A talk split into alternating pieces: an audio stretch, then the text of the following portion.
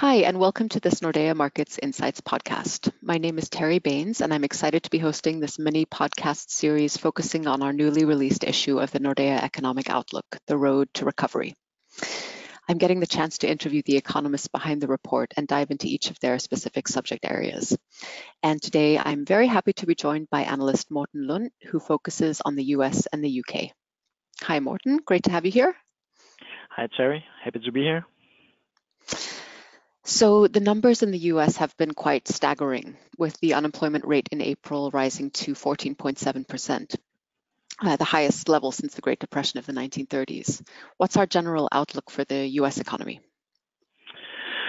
Well, uh, I guess uh, sort of if if we look on the short term, then then things are still looking uh, relatively uh, severe in the sense that we still have this uh, high unemployment rate that that you mentioned, and and uh, the labor market is is still fairly weak. Although we actually got some some better numbers from um, from the job report on Friday, which which did show that the unemployment rate uh, did uh, decline a bit, but but still the overall picture is is that the U.S. economy is is still still has very low activity, um, and we are still um, only rebounding for for for those uh, very low, low levels. Um, so in that sense, it still probably takes a while before the U.S. economy is is sort of getting back to to normal levels. Uh, I would say, and basically we should not expect that uh, within 2020, even if we get uh, maybe a bit more uh, faster recovery um, than what we had expected. Um, but overall, we, we expect the U.S. economy to to decline by uh, five percent uh, in 2020. So so it is a, relatively big decline. Um, it's around the double size compared to what we saw during the uh, global financial crisis. So that sort of put uh, things in perspective here, and at least it will be very, I would say, a lot of it will depend on what happens on the labor market, as I mentioned here. We've seen the Federal Reserve stepping in in a major way during this crisis. What more should we expect from the Fed? Well, I guess um, maybe to answer that question, it's maybe fair to start out to, to say what, what have they actually done. So, so first of all, they have slashed the uh, the policy rate to, to zero, which is their normal uh, policy too, and then they have uh, sort of uh, opted for sort of going to uh, what we call the open-ended QE. So that basically just means that they will uh, do asset purchase as much as needed, and uh, basically they have been buying a lot of bonds um, in uh, since since March, and it has been at very very high levels, uh, unprecedented, if I may use that word. And then the third thing that they have done is they have introduced um, what they call uh, lending credit facilities. Um, and those facilities are uh, new compared to what we saw um, during the financial crisis, and um, it will be a, a, lot of a lot of the interest to focus uh, for, for this year will be, will be what happens with these uh, credit facilities. But but when you sort of uh, get that those three and you try to say, okay, what will happen then? Um, then I think in terms of the policy rate, I think it's it's pretty pretty safe to say that uh, we should not expect any changes um, in the coming years. Um, the Fed has clearly stated that they will not go to, to negative as like we have seen in, in the euro area. Um, and on the other hand, it also seems like that they are so far away from from uh, hiking rates at any point. So throughout our forecast horizon, we have uh, unchanged policy rates. Then on the QE side, it's uh, it's a bit more tricky because they have this, as I mentioned, the open-ended QE, and it's a bit hard to project what will happen. But but what we have sort of penciled in is that um, they will uh, conduct these uh, asset purchases uh, throughout the year, and that will probably mean that, combined with these lending credit facilities that I mentioned, that the the Fed balance sheet, um, which is very important for financial market, that will almost triple compared to what it was um, in the beginning of the year. So the Fed is doing a lot, um, and they are more or less doing all they can, um, and they will really try to to signal that uh, to markets that things that the policy is going to be very easy for for um, for a long long time. That is uh, that is more or less the the message from um, from uh, the Federal Reserve and, and Jay Powell. Okay, um, and now Congress has passed the uh, the massive Paycheck Protection Program to try to lessen the economic blow of the pandemic. Would you say that it has been a success? Um, yeah, I think so, um, and I think the payroll numbers that we got on Friday for, May, which I mentioned, uh, which which was actually the biggest increase we have ever seen. Um, I think that sort of sort of makes the case that the PPP has been uh, successful, and it is, in my view, probably also needed, or we need an extension for now. It seems like these sort of extra unemployment benefits they will expire uh, ultimately ultimately uh, July, and probably um, with the unemployment rate still being fairly high, then we probably need to see some extension here. Um, but the bottom line is, I think I think it has been uh, a success so far. Um, it's not been a complete success in the sense that that more is still needed, and perhaps they were a bit slow to get uh, the program uh, up and running. If I have to to be a bit skeptical, um, but it has been a success, and, in my view, it is. I hope that they will extended, but it seems like at the moment that there there is a bit of a deadlock in uh, Congress uh, with both the two uh, divided um, uh, chambers here, and there is some sort of a battle between the uh, Democrats and the Republicans. And now we have the U.S. president presidential election coming up in November. In the report, you say financial markets will be on high alert, keeping 2016 in mind. What what can we expect come November? yeah, that, that's a really good question. Uh, I guess it's a, a bit uh, hard to, to do a forecast when you have Trump uh, in office. But but basically, what, what you could what you can expect um, is a lot of noise uh, ahead of the election. Um, that is inevitable when when you have uh, Trump in office, and just if you recall what happened in 2016, uh, we did get some pretty uh, sharp reactions in, in financial markets um, when Trump got reelected. That was also because it was a big surprise that he got reelected. Basically, we saw uh, treasury yields um, increasing very sharply, and we also saw the dollar weakening. Um, whether that's the case this time around is perhaps a bit difficult to judge. But in terms, I would say, in, uh, of, of, who get elected, um, then the sort of conventional uh, election wisdom would say that that uh, that Biden, who is now the uh, official candidate, um, would end up winning, uh, and that is based on the fact that if you look the past U.S. Uh, elections that have been there, then basically no um, uh, sitting uh, president has been uh, re-elected if if the U.S. economy has been in a recession. So, in that sense, it it probably looks like that um, that Joe Biden is is the favorite, and and that is also um, what we see when we look at the polls, and also what what the betting markets um, are, um, are, expecting. So, uh, so probably we should uh, expect uh, Biden to um, to to get elected, but in terms of the financial markets, I think uh, volatility is the uh, is the name of the game. Right, and uh, in the report you note that the U.S.-China trade war risk is back. What's happening on that front?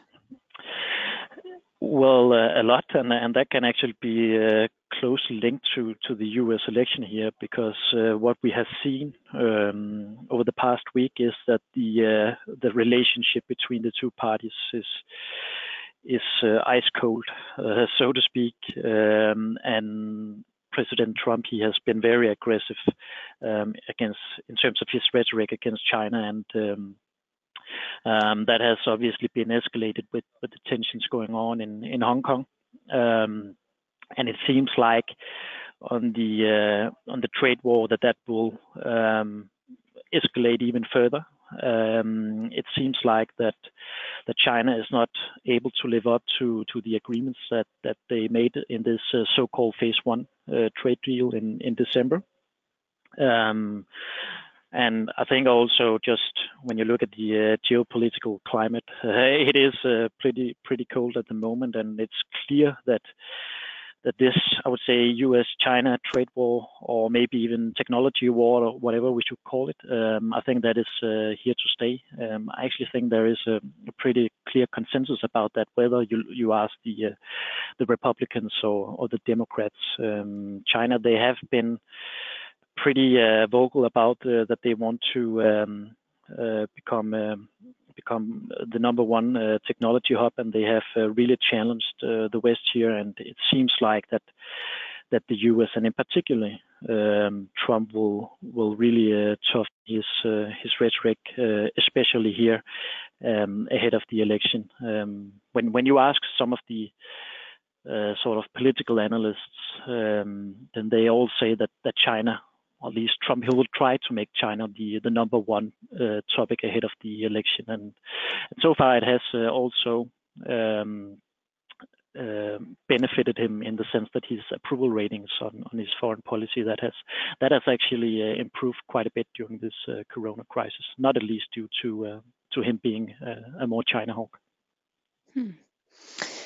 Okay, now um, shifting gears to the UK, you write that the UK economy will likely take one of the hardest hits in this uh, corona crisis. Why is that, and, and, what's the outlook there? Well, there, there are diff- several uh, reasons why I think the UK uh, will be one of the worst um, hit. Maybe the simple reason is that they have been uh, their, their sort of corona strategy has been a bit slow. Um, there were the lockdown strategy was a bit slow, um, and it seems like when we look at different measures that uh, the UK they will end up as the worst in G7 uh, when we look at uh, fatalities per million, um, and they will probably also end up as the uh, last major economy where the uh, where the economy is fully reopened. Um, so that will obviously have a big impact on on the economy, uh, and especially here in in uh, Q2, where we expect a, decline of, of 15% uh, QOQ. So so that is that is those are really big numbers. Uh, also, when we compare it to to for instance the the US um, here, um, but also if we look maybe past, you can say, the, coronavirus and, look a bit how the UK economy was positioned uh, before Corona. They were already in a, relatively uh, vulnerable uh, position um, in the sense that the labor market was um, weakening a bit, and uh, business investments had had also been quite quite weak for several years, not at least due to to Brexit. I think there are a number of factors um, why the UK they are they are probably lagging behind, and and I'm I'm I'm a bit uh, skeptical about the the outlook for for the UK economy. You mentioned Brexit. Um, the Brexit saga continues. What's the status there, and, and can we expect a trade deal this year? yeah, that that is probably the uh, the toughest question you have for mm-hmm. me here. Um, I mean, Brexit has been a uh, uh, unpredictable almost, I would say, um, throughout the years. Um, but I think it has maybe been even more difficult to predict what is uh, going to happen now. Um, based on the fact that, Boris Johnson he now has a, solid majority uh, he didn't have that in, in 2019, so he he, he basically uh, uh, relied on, on Parliament. He doesn't do that uh, to the same extent now. Um, so it is sort of the, the will of of, of Bojo that uh, that is uh, deter- the determining factor here. Um, but in terms of getting a trade deal, um, I think the first step to answering that is whether I think that um, the UK and EU will will agree on an extension of the transition period because that is really uh, what is sort of the short short term question. Um, there is a an option uh, to extend the transition period um, that expires here end of end of June. Um, if they exercise that option, uh, then it means that that they have either one or two uh, more years of uh, of time to negotiate um, and they will still stay in, in the single market and the customs union. And um, you could make the case that that, that would maybe be the most uh, practical thing um, to do, given, especially given uh, you can say Corona taking much of the focus, um, but also given the fact that they only had 11 months to to conclude this trade deal, and normally it's something that takes uh, several years. So, in that sense, it it it, it does look. Um, I would say I would say I am a bit skeptical about uh, this uh, trade deal concluding this year. My base case is that this transition period will be um, extended, but it is pretty uh, close call. Um, if they do not extend the transition period, then it's obviously just a matter of do you get a trade deal or do you get this no deal Brexit uh, version 2.0? Um, and obviously a lot can can happen here, but but in that scenario, I would slightly lean towards a uh, some sort of very um, loose uh, trade deal that that would then need to be uh, that will probably in in practice end up being uh, negotiated further uh, throughout the years because they cannot agree on everything in uh, 2020. I think that's pretty clear on, things like uh, financial services and level playing fields and what other things that may um, come into play here. But uh, if the uh, transition period is, not extended, then uh, maybe a, sort of a shallow trade deal is uh, the thing to expect. Uh, bottom line is there is also a lot of, of uh, uncertainty on Brexit, and and no matter what happens, uh, I do not ex- expect this Brexit uncertainty to um, to all of it, so to say, be uh, be solved in uh, in 2020. It's it's here to stay for for several years, no doubt about that. Great. Well, it'll be interesting to see how it all plays out. Thank you so much, Morten. You can find the full report and more of Morten's research at emarkets.nordea.com.